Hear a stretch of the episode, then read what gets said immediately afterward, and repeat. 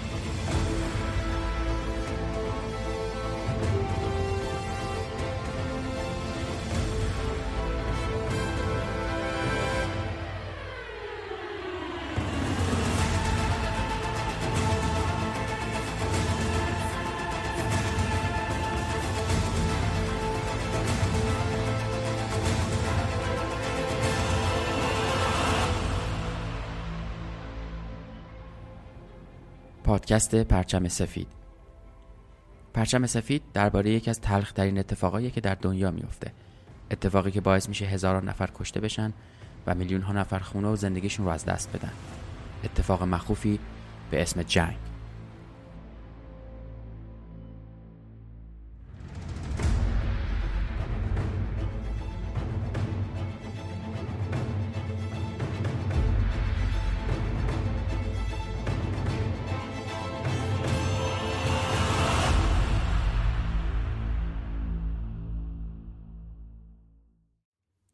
سلام. من احسان طریقت هستم و این اپیزود هفتم پادکست پرچم سفید هستش که توی اسفند 97 منتشر میشه. توی پرونده بررسی جنگ جهانی دوم که تا اینجا 6 قسمت ازش منتشر شده رسیدیم به جایی که دیدیم زور آلمان به انگلستان نرسید و به جای تداوم حمله هایی که به انگلستان داشت روی خودش رو به سمت شوروی برگردوند و آماده حمله به این کشور شد. امروز می‌خوایم بخشی از حمله آلمان به شوروی رو تعریف بکنیم. احتمالا ماجرای جنگ با شوروی بیشتر از این اپیزود میشه. به همین دلیل هم سعی می‌کنم جزئیات بیشتری از ماجرای این نبرد رو تعریف بکنیم براتون. به خصوص اینکه این قسمت فقط به عملیات بارباروسا و یه تیکه هایی از بعضی جنگ هایی که در اطراف اتفاق افتاده اختصاص داره. بریم سراغ اپیزود هفت پادکست پرچم سفید که عنوانش رو گذاشتیم آغاز جنگ با شوروی عملیات بارباروسا.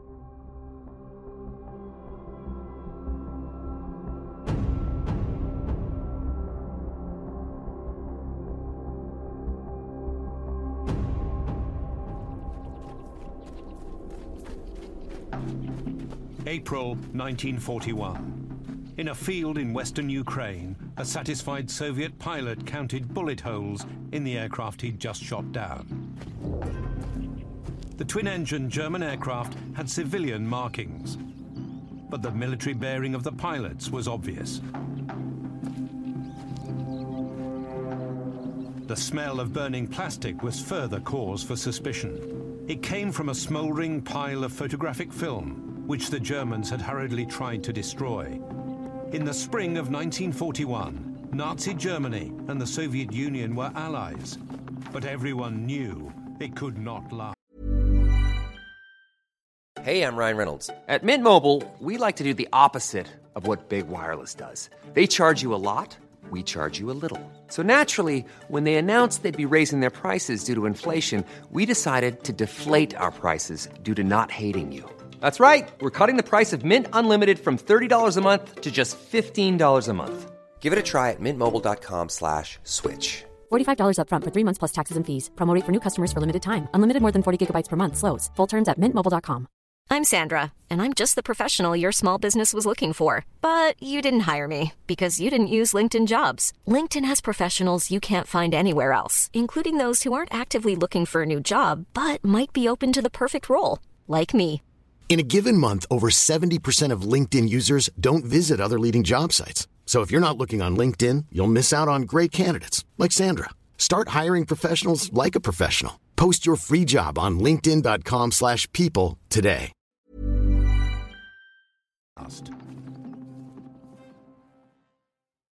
سال 1939 مردم آلمان هم مثل شوروی چیزی از پیمان هیتلر و استالین سر در نمی آوردن. اما این پیمان فقط برای مردم عادی بیاعتبار نبود. خود شوروی و آلمان هم می‌دونستند که درگیر یک آتش بس موقتی هستند و خیلی زود این پیمان شکسته میشه. رهبرای شوروی به آلمان اعتماد نداشتن اما فکر می‌کردن اگه نازیسم رو نادیده بگیرن درگیر این جنگ هم نمیشن ولی هزاران سرباز آلمانی آماده راه انداختن یکی از خونین ترین نبردهای جنگ جهانی دوم بودن که توی شوروی اتفاق میافتاد. اما همه چیز با پیدا شدن یه نشونه خیلی ساده جرقه خورد. توی آوریل 1941 نظامی های اوکراین یه هواپیمای غیر نظامی کشف کردن. هواپیمایی که سرنشیناش به وضوح نظامی بودن. مدل پروازهای هواپیماهای جاسوسی آلمان طوری بودش که اونقدر بالا پرواز می‌کردن که کسی توی شوروی متوجه ترددشون نمی‌شد. اما آوریل 1941 خرابی یکی از موتورهای هواپیما باعث میشه که ارتفاع هواپیما کم بشه. سرنشینای دستگیر شده این هواپیما هم توی بازجویی گفتن که راهشون رو گم کردن. اما پیدا شدن نگاتیو فیلمایی که آلمانا سعی کرده بودن نابودشون کنن ماجرا رو به شکل دیگه ای جلوه داد. اونا ماها بود که مخفیانه از شوروی فیلمبرداری و تصویربرداری کرده بودن. گزارش فورا به مسکو رسید. آلمانا می‌خواستن تا پایان سال به مسکو حمله کنن اما کسی زمانش رو نمی‌دونست و استالین هم سعی می‌کرد گزارش هایی که پی در پی بهش می‌رسید رو نادیده بگیره. یکم به عقب برمیگردیم و ببینیم که چه اتفاقی قبلا افتاده. توی دسامبر 1940 هیتلر تصمیمش رو برای حمله به شوروی گرفته بود و نقشه نبرد بارباروسا رو کشیده بود. هیتلر می‌گفت عملیات بارباروسا برای دفاع از آلمان طراحی اجرا میشه و به مردمش القا می‌کنه که اگه توی شوروی نجنگیم باید توی آلمان با اونا روبرو بشیم. اما واقعیت این بود که این ادعاها لاقل توی اون سالها چیزی جز پروپاگاندای هیتلری نبود. هیتلر قبل از تبدیل شدنش به پیشوای بیرقیب آلمان توی کتاب نبرد من گفته بود شوروی فضای حیاتی رو در اختیار مردم آلمان قرار میده و بعد از جنگ انگلستان انگیزه کافی برای یک قدرت نمای دیگر رو داشت. با این وجود نمیشه انکار کرد که حمله به شوروی در حالی که بریتانیا هنوز ایستادگی می‌کرد و مقاومت داشت به معنای نبرد آلمان توی دو تا جبهه خیلی بزرگ بود. همون کاری که هیتلر در نبرد من اون رو بزرگترین اشتباه خونده بود. اما هیتلر می‌تونست حتی حرفای خودش رو هم با حرفای دیگه ای نقض بکنه. هیتلر سالها پیش گفته بود ارتش برای صلح نیست ارتش برای پیروزی در جنگ و حالا می‌خواست این ادعاش رو یه بار دیگه ثابت بکنه. هیتلر می‌خواست پاییز 1940 به شوروی حمله بکنه. اما برای اولین بار ژنرالاش قانعش کردن که زمستان شوروی نزدیک و زمان حمله به این کشور گذشته. به خاطر همین تصمیمش برای حمله به شرق به تابستان 1941 موکول شد. از اون طرف نباید فراموش کنیم که استالین هم با هیتلر پیمان بسته بود تا بتونه از فرصت این صلح برای بازسازی ارتش و تجهیزات نظامیش استفاده بکنه. سال 1940 هنوز اصلاحات ارتش سرخ تمام نشده بود اما سال 1941 ارتش سرخ بزرگترین ارتش جهان شده بود و تجدید سازمان این ارتش همچنان هم ادامه داشت. رهبرای شوروی هنوز هم می‌خواستن زمان بخرن و جنگ با آلمان جنگی که گریزی ازش نبود رو تا تکمیل ارتش سرخ به تعویق بندازن. از همه مهمتر هم این که استالین هم حتی می‌دونست که شوروی آماده نبرد نیست. استالین از همون موقع دستور افزایش تولیدات نظامی رو صادر کرده بود و تعداد سربازای ارتش سرخ رو از 1.5 میلیون نفر به 5 میلیون نفر افزایش داد.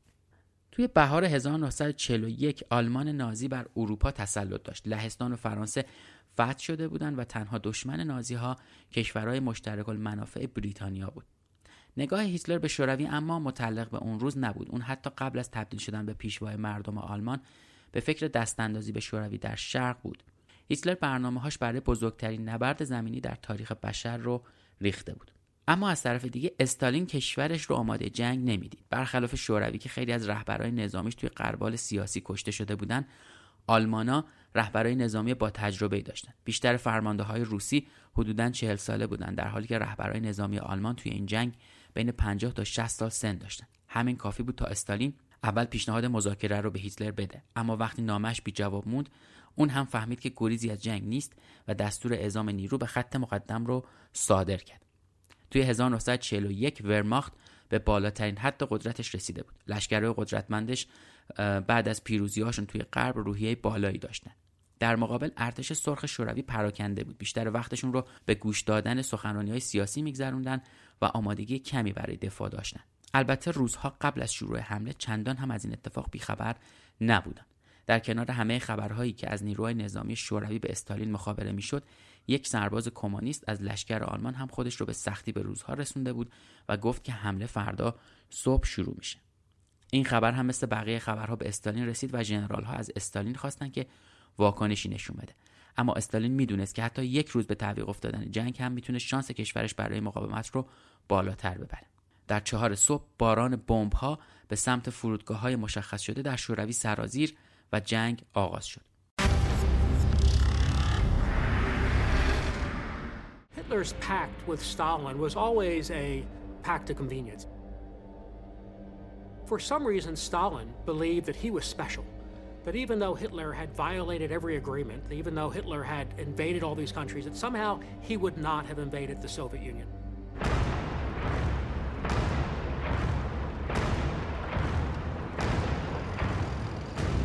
In the summer of 1941, Hitler orders a surprise invasion of the Soviet Union, catching his ally completely off guard.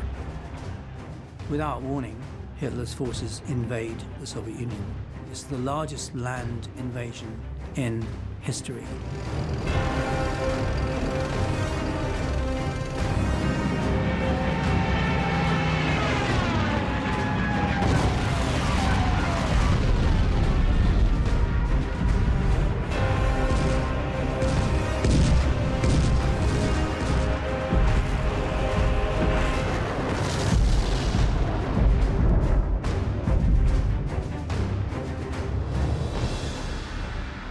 Hitler's troops are advancing toward Moscow. But Joseph Stalin refuses to back down in the face of his allies' betrayal. If Hitler wants a war, Stalin will give him one. These are two of the most ruthless, bloodthirsty individuals who've ever lived. At one point, they're allies, and now they're enemies. With one move, Adolf Hitler has turned his most powerful ally against him. در 22 ژوئن 1941 فرودگاه های شوروی زیر حمله بودند. یکی از فرمانده های اسکادران ها کاپیتان برکل سریعا واکنش نشون داد، آژیر رو به صدا در آورد و افرادش رو در سریعترین زمان راهی آسمون کرد. کار جنگنده های شوروی آسون نبود اما خیلی زود فرودگاهی در اوکراین به قبرستون بمب های آلمانی تبدیل شد. آلمان ها هفت هواپیماشون رو از دست دادن و ارتش سرخ به پیروزی ناچیزی رسید. تعداد لشکرهای سرخ توی همه جبهه ها از ارتش آلمانیا کمتر بود. نظامی تشویق می که با بیشترین خشونت این جنگ رو به پیش ببرن. توی نقطه های دیگه بعضی فرودگاه ها از حمله نازیا جون سالم به در بردن. اما در حمله های بعدی لوفتوافه یا همون نیروی هوایی آلمان به اونا دوباره ضربه زد و بسیاری از فرودگاه ها از بین رفت. توی 5 حمله اغلب پایگاه های هوایی شوروی توی غرب منهدم شدن. درسته که شوروی هواپیماهای خوبی داشت اما خلباناش اغلب از مهارت خلبانهای آلمانی برخوردار نبودند اونا مدت ها بود که توی جبهه های بزرگی از جنگ نجنگیده بودن و نبردی نداشتن. فرمانده های نیروی هوایی شوروی تحمل روانی مواجه شدن با اون همه ویرانی رو نداشتن.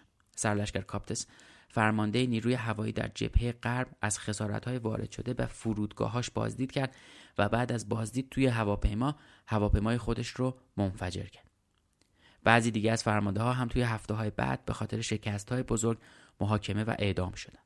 در پایان روز اول نیروی هوایی شوروی در بیلاروس 700 هواپیما رو از دست داد یعنی نیمی از توان هواییش رو در اوکراین 300 هواپیما از دست رفت یعنی 16 درصد از توان هوایی اوکراین و در بالتیک هم 100 هواپیما یعنی 10 درصد توان هوایی اون منطقه از دست رفت. عملیات بارباروسا نقشه هجومی جاه طلبانی بود که این بار هم به حمله های برقاسا متکی بود. حملاتی که توی سالهای قبل هیتلر علیه فرانسه و بریتانیا و خیلی کشورهای دیگه انجام داده بود. تهاجم تحت رهبری چهار ارتش پانزر بود. تانکها و پیاده نظام ها باید به سرعت حمله را انجام می‌دادند و با محاصره گازنباری ارتش دشمن رو توی خط مقدم نابود می‌کردن. هدف نهایی تصرف مسکو و قسمت های اروپایی شوروی بود عملیات بارباروسا اسم رمز حمله آلمان به شوروی در جنگ جهانی دوم بود که از نام فردریک بارباروس پادشاه مقتدر پروس در جنگ های صلیبی وام گرفته شده بود از 22 ژوئن 1941 نزدیک به 600 هزار وسیله نقلیه موتوری و 750 هزار اسب درگیر این جنگ شدند. این عملیات جاه طلبانه که با آرزوی آدولف هیتلر برای فتح سرزمین های شوروی پیش می‌رفت قرار بود فضای حیاتی بزرگی رو برای نژاد برتر از نظر پیشوا به ارمغان بیاره. اما ورق طور دیگه ای برگشت و بزرگترین جنگی که هیتلر به پا کرده بود به یکی از بزرگترین اشتباهات نظامیش تبدیل شد. اشغال شوروی توسط آلمان منجر به 95 درصد تلفات ارتش آلمان از 1941 تا 1944 شد. اولین یورش آلمان ها نابود کننده بود 22 ژوئن 1941 آلمان ها ساعت 4 و 15 دقیقه صبح پیشرویشون رو شروع کردند تانک ها بین 50 تا 70 کیلومتر در ساعت داخل حوزه بالتیک پیشروی کردند ارتش آلمان فکر می‌کرد که توی سه چهار ماه به خاطر برتری تجهیزات نظامیش به پیروزی می‌رسه. در واقع اونا انتظار داشتن که قبل از زمستون سرد مسکو پرونده جنگ توی شوروی رو ببندن و با پیروزی به آلمان برگردن. پیروزی که می‌تونست به بریتانیا کشوری که به سختی در حال مقاومت توی یه جبهه جنگی دیگه بود نشون بده که راهی برای مقاومت در برابر آلمان وجود نداره. برای حمله ارتش آلمان به سه دسته تقسیم شد. یه دسته از سمت شمال به لنینگراد حمله کردند ارتش مرکزی به مسکو می‌رفت و ارتش جنوبی به کیف. استراتژی هیتلر در عملیات بارباروسا بر تشکیل سه گروه ارتش مستقل و مجزا برای تصرف اهدافی مجزا طراحی شده بود. فشار عمده ارتش آلمان در شمال جایی که گروه ارتش رو بهش ارتش شمال می‌گفتن قرار داشت. این ارتش باید از حوزه بالتیک به سمت شمال شوروی پیشروی و شهر لنینگراد رو تصرف یا ویران می‌کرد. گروه ارتش مرکز هم باید از راه اسمولنسک پیشروی می‌کرد و پس از تصرف بیلوروس روی یک خط مستقیم به سمت مسکو حرکت می‌کرد و اون شهر رو هم تصرف یا ویران می‌کرد. اما گروه ارتش جنوب باید با حمله به سمت مناطق آباد و پرجمعیت جنوب شوروی واقع در اوکراین پس از تصرف کیف و اشغال ناحیه ولگا خط مواصلاتی ولگا قفقاز رو که نفت مورد نیاز شوروی رو تغذیه می‌کرد قطع می‌کرد. اما یک کمی باز کنیم این داستان رو ببینیم که به چه ترتیبی این نبردها انجام میشه از اواخر جولای تا ابتدای ماه اوت دو نبرد کلی توی جنوب شوروی شکل گرفت. نبرد اول نبرد اودسا و عمان بود که در 15 جولای تا 10 اوت شکل گرفت. عمان شهری توی جنوب و بین اودسا و کیف بود که از نظر نظامی اهمیت بالایی داشت و راه نفوذ به کیف رو فراهم می‌کرد. توی این نبرد حدود 100 هزار نفر از نیروهای شوروی که تحت فرمان میخائیل کریپونوس بودند کشته شدند و ژنرال روشندت معروف آلمانی ارتش شوروی رو به سمت اودسا و سپس کیف عقب روند. هرچند ناوگان دریای سیاه ارتش سرخ به کمک ارتش گرفتار شده کریپونوس میاد ولی تقریبا تمام 317 تانک شوروی توی نبرد از بین میره و شوروی شکست سختی می‌خوره. البته ژنرال روشندت در خاطراتش بعد از این پیروزی می نویسه که اگرچه روزی صدها کیلومتر جلو می رفتیم ولی عظمت و پهناوری شوروی ما رو خواهد بلعید. نبرد بعدی نبرد کیف بود که از 23 اوت شروع شد و تا 26 سپتامبر هم ادامه پیدا کرد. توی این نبرد تقریبا تمام 600 هزار نفر نیروی جبهه جنوب غرب شوروی توی محاصره آلمانی ها قرار گرفتند. هرچند که چند ارتش محدود مارشال بودینی و کمیسر عالی اوکراین نیکیتا خروشچوف تونستن فرار کنند شوروی. توی این نبرد هزینه و فرصت زیادی برای شوروی از دست رفت. حدود 4000 توپ بیشتر از 100 تانک و 170 هواپیما خودشون رو کاملا تسلیم آلمانیا کردند تجهیزات نظامی سالمی که به دست آلمانی ها افتاد. البته بخش بزرگی از این اشتباه به گردن شخص استالین بود چرا که مارشال بودینی خیلی قبلتر از این اتفاق درخواست عقب نشینی داده بود که استالین اون رو قبول نکرده بود. دلیل این وحشت فرمانده های شوروی همین بود که این آلمان با فرماندهی فون کلایست و با سنگین ترین ارتش زرهی متشکل از تانک های پانزر حمله رو آغاز کرده بودند. توی زمان خودش تانک های پانزر آلمان پیشرفته ترین تانک های زمان بودند که در کلاس تانک های سبک و نیمه سبک دسته بندی می شدن که هم از سرعت بالایی برخوردار بودند و هم با داشتن توپ 20 میلیمتری قدرت تخریبی بالایی رو با خودشون حمل می حمله با چنین تسلیحاتی استالین رو ناچار کرد که عقب نشینی دیرهنگام رو بپذیره و تلفات زیادی رو از نظر تسلیحاتی و نیروی انسانی تحمل بکنه. در نهایت هم استالین دستور میده که بودینی به شکل هوایی محل محاصره رو ترک کنه و ژنرال فون کلایست از یک طرف دیگه و لشکر هاینز گودریان از سمت دیگه کل کیف رو محاصره کنن. البته در ابتدا این اتفاق از سوی جدایی طلبان اوکراین خیلی خوشایند بود اما در ادامه فهمیدن که نازی‌ها صرفا برای اینکه ارتششون بیغذا نمونه کیف رو فتح کردن. به جز نبردهای جنوبی چند نبرد هم در شمال شکل گرفت که بخش اعظمی از این حمله ها از سوی فنلاند و با پشتیبانی آلمان ها صورت گرفت. یکی از این نبردها برزخ کارلیا بود که حدود 2200 نفر از نیروی شوروی از بین رفتند این نبرد از این رو مهم بود که بعدا منجر به رسیدن آلمان ها به کانال لادوگا شد و کمک کرد تا لنینگراد را محاصره کنند. فنلاند از تجهیزات قوی برخوردار نبود و خیلی کند پیش می‌رفت ولی با کمک نیروهای زرهی آلمان پیشروی خوبی داشت. دومین حمله از نقطه درست مقابل دریای سفید شکل می گرفت که به دلیل جنگلی بودن این منطقه نیروهای کمی از فنلاندیا پیشروی کردند و تنها حکم سرگرم کردن و تمرکز زدایی نیروهای ارتش سرخ رو داشت. البته نیروهای فنلاندی تونستن مسیر راه آهن به مورمانسک رو خراب بکنند و این تنها دستاورد این نبرد بود. در نبرد سوم حمله سهمگین آلمان ها به بندر مورمانسک. شمالی ترین بندر شوروی بود که با وجود اینکه تلفات زیادی رو متوجه روزها کرد ولی این بندر در دست روزها باقی موند و آلمان ها با تمرکز بر جزیره های اطراف این بندر تونستند دو جزیره داگو و اوزل رو تصرف بکنند این نبرد خیلی مهم بود چرا که این بندر یکی از بندرهای استراتژیک برای ورود مواد غذایی و مواد خام و تجهیزات نظامی بود و به دلیل اینکه این بندر در اون موقعیت جغرافیایی یخ نمی‌زد اهمیتش رو چند برابر می‌کرد کارگرای این بندر برای تأمین بودجه نظامی در مقابل آلمان ها بیش از 60 میلیون روبل جمع کردند و سربازای قوای بحر شمال بارها برای رسوندن مهمات به نیروها تن به آب زدن و شنا کردند. در نهایت این تلاش ها باعث شد تا این بندر به دست آلمان ها نیفته و مقدمه ای باشه بر شکست رایش سوم در شوروی Hitler's pact with Stalin was always a pact of convenience. For some reason, Stalin believed that he was special. That even though Hitler had violated every agreement, even though Hitler had invaded all these countries, that somehow he would not have invaded the Soviet Union.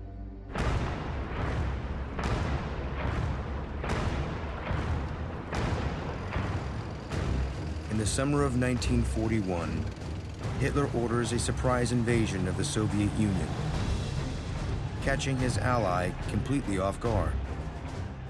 Without warning, Hitler's forces invade the Soviet Union. It's the largest land invasion in history.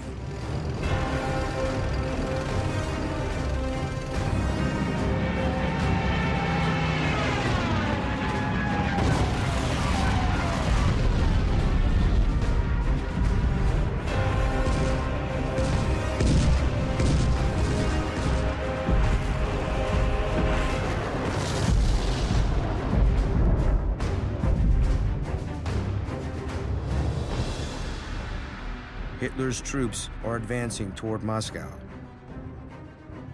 But Joseph Stalin refuses to back down in the face of his allies' betrayal. If Hitler wants a war, Stalin will give him one. These are two of the most ruthless, bloodthirsty individuals who've ever lived. At one point, they're allies, and now they're enemies. With one move, Adolf Hitler has turned his most powerful ally against him. فرماندهی آلمان اواسط ماه اوت تصمیم به تعلیق حمله به شوروی می‌گیره. حالا آلمان ها می‌خواستن نیروهای زرهی و پیاده رو به دو دسته تقسیم بکنن. نیمی از نیروها به سمت استالینگراد برن و نیم دیگه به سمت اوکراین حرکت بکنن.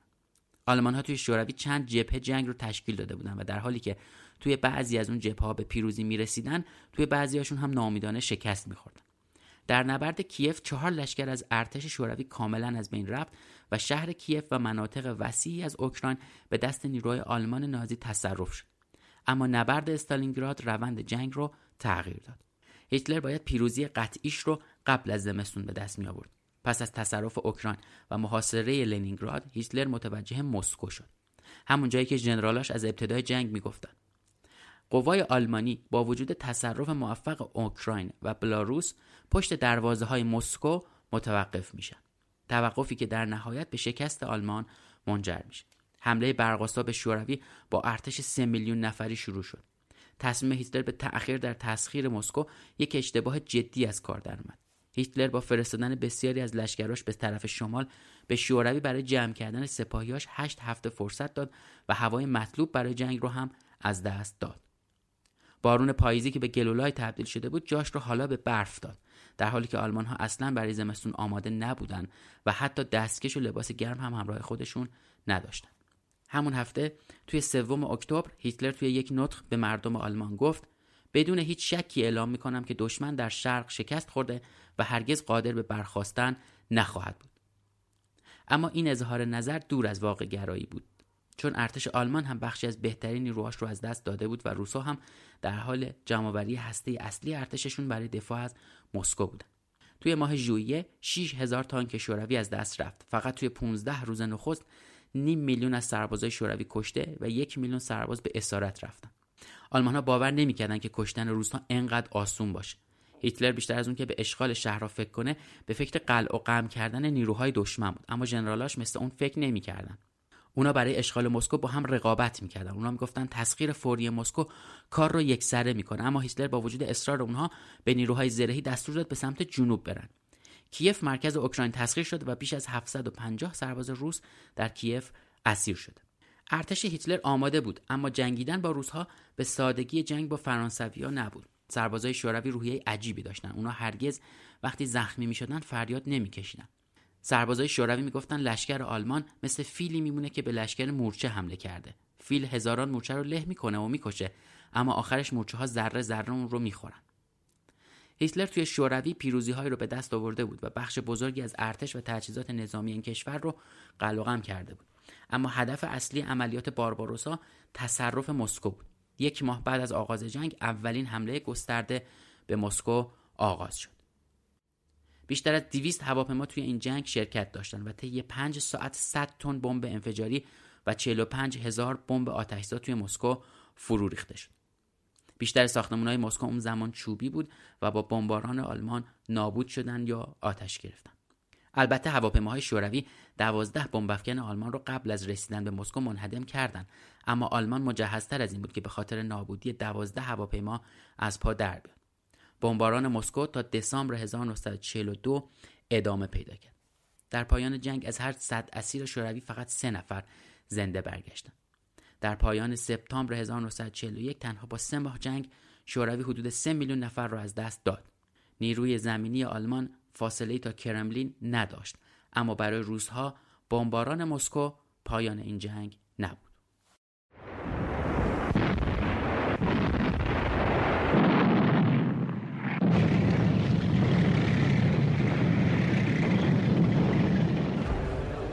In early July 1941, over 300,000 Red Army troops were surrounded west of Minsk.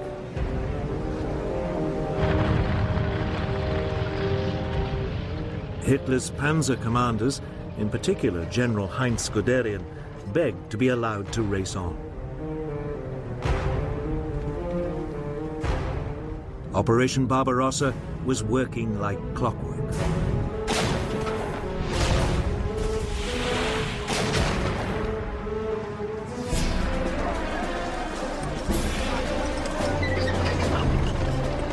Within a week, the panzers were at Smolensk, deep inside Russia and only a couple of hundred miles from Moscow. On July the 22nd, a panzer pincer movement met to the east of the city, trapping another 310,000 Soviet troops.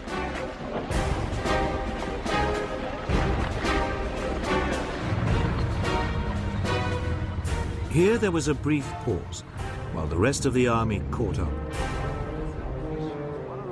Though the tanks could move at spectacular speed, most of the army still had to walk or rely on horse-drawn transport. But it still only took them five days before they arrived and began mopping up. The operation was completed in just nine more days. Vast columns of Soviet prisoners began trudging west to captivity. Over two and a half million never returned.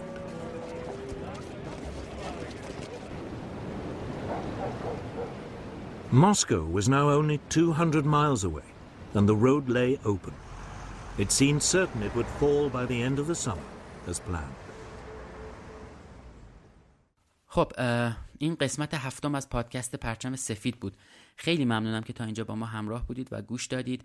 از نکته هایی که به ما میگید از اشکالاتی که از ما می‌گیرید همه و همه برای ما ارزشمنده و ازتون ممنونم که این کار رو برای ما انجام می‌دید و فیدبک می‌دید. خیلی سپاسگزارم ازتون. از لیلی اسلامی که متن این اپیزود رو آماده کرد و از حسین مالکی که توی تکمیل شدن متن بهمون کمک کرد خیلی ممنونم. از هر دوتاشون کمک بسیار بزرگن توی تولید این پادکست. همونطور که می‌دونید پادکست پرچم سفید رو می‌تونید از اپ های پادکست شنوتو ناملیک و کانال تلگرامیمون گوش بدید. کانال تلگرامیمون آدرسش وایت فلگ پادکست هستش و آدرس در واقع توییترمون هم وایت فلگ پی دی سی اس تی پادکست پرچم سفید پادکستیه که درباره یکی از سیاهترین اتفاقای تاریخ بشر صحبت می‌کنه. اتفاقی که میلیون ها کشته و زخمی و آواره به جا گذاشته. موضوعی به نام جنگ.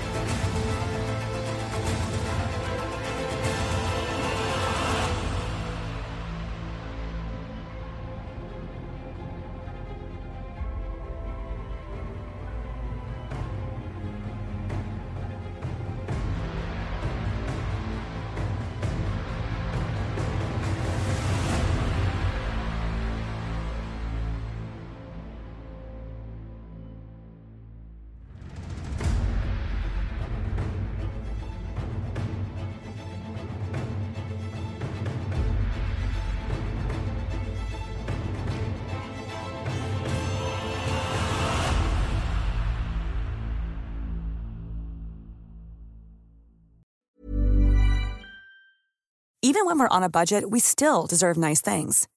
Quince is a place to scoop up stunning high-end goods for 50 to 80% less than similar brands. They have buttery soft cashmere sweaters starting at $50, luxurious Italian leather bags, and so much more. Plus, Quince only works with factories that use safe, ethical, and responsible manufacturing.